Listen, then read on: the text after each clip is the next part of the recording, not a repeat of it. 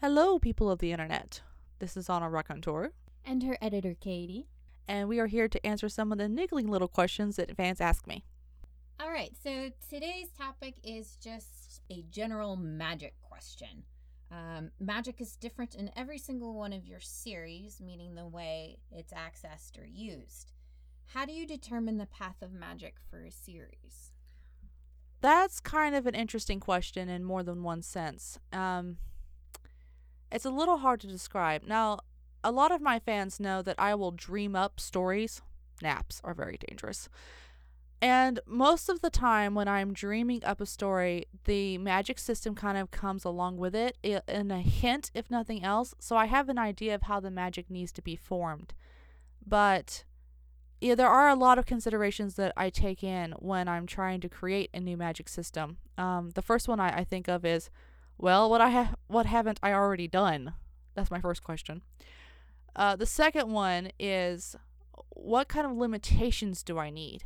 The one thing I absolutely do not want to do is to create another kind of magical Superman. I don't want something that's overpowered. Um, it, it really, believe it or not, limits the story if you have an overpowered character, and it really limits character growth. So I put in a magic system that I feel is adequate to give the characters the tools they need to fix the problem, but at the same time has enough limitations to where they have to struggle to fix the problem. It's kind of a twofold thing.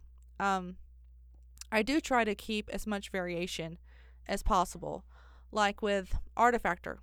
Uh, I actually have an Excel spreadsheet with all of the different spell elements, their power levels, whether they're Binyan or, or not. Um, I have a whole language with it.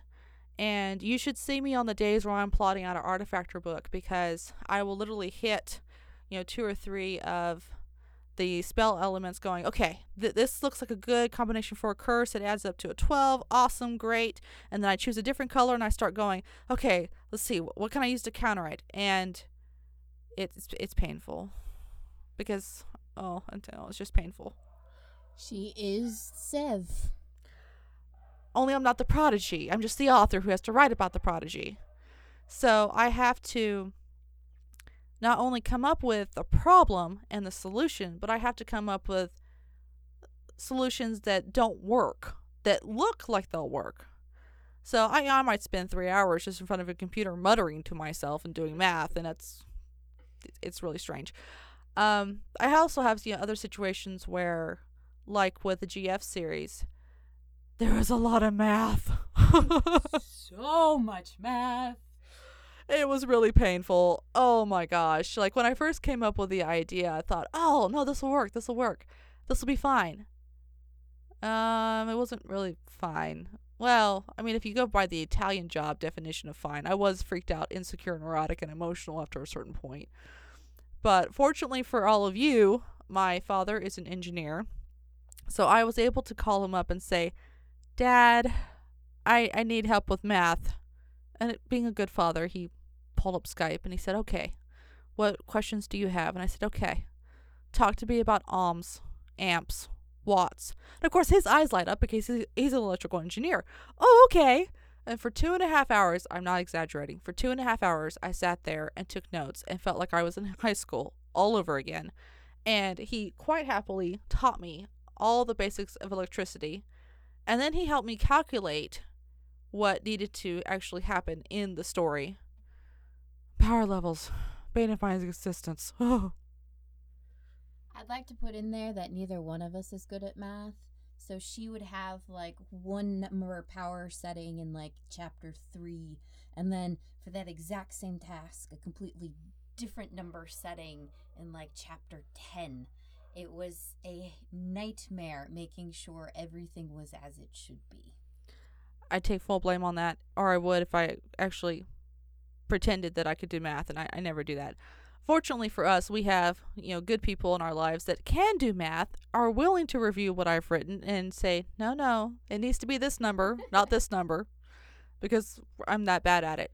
But yeah, most of the time, I'm trying to come up with a magic system that fits the world, gives them the tools they need, and gives them the limitations they need for the story and the characters to grow. Um, as the editor, I'd like to kind of put in a comment here about how the magic works. You know, uh, honor goes in from the creative standpoint of, oh, this would be cool. How could we do this? And, you know, as she mentioned, the limitations of the magic. I come in from the editing standpoint and go, okay, how do we make this work? Why does it work the way it does? Um, so, really, the mechanics behind any of the magic systems are math, but also cause and effect.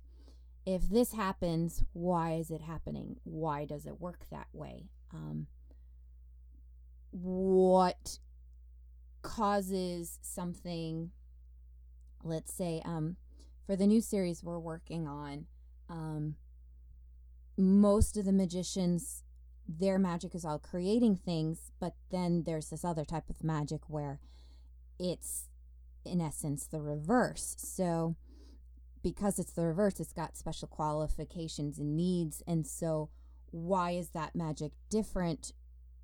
And what is supporting it to be different? What happens because it's different? So it's very much a cause and effect to the mechanics of whatever magic system we're working on as well.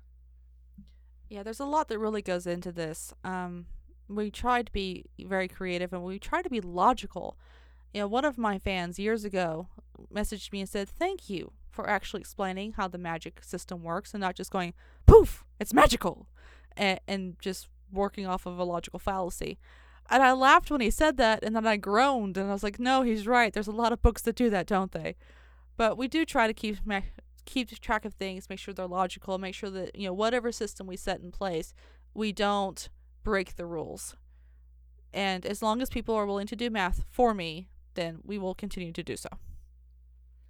You know, it, it'd make for a very boring read if if the characters didn't have some setbacks. I mean, even with Sev and, and being a prodigy, it, it wouldn't make sense if she didn't have her own issues and setbacks. So that's a part of the limitations of magic as well. Yeah, very true. We we like conflict in a story. It gets boring if everything goes well.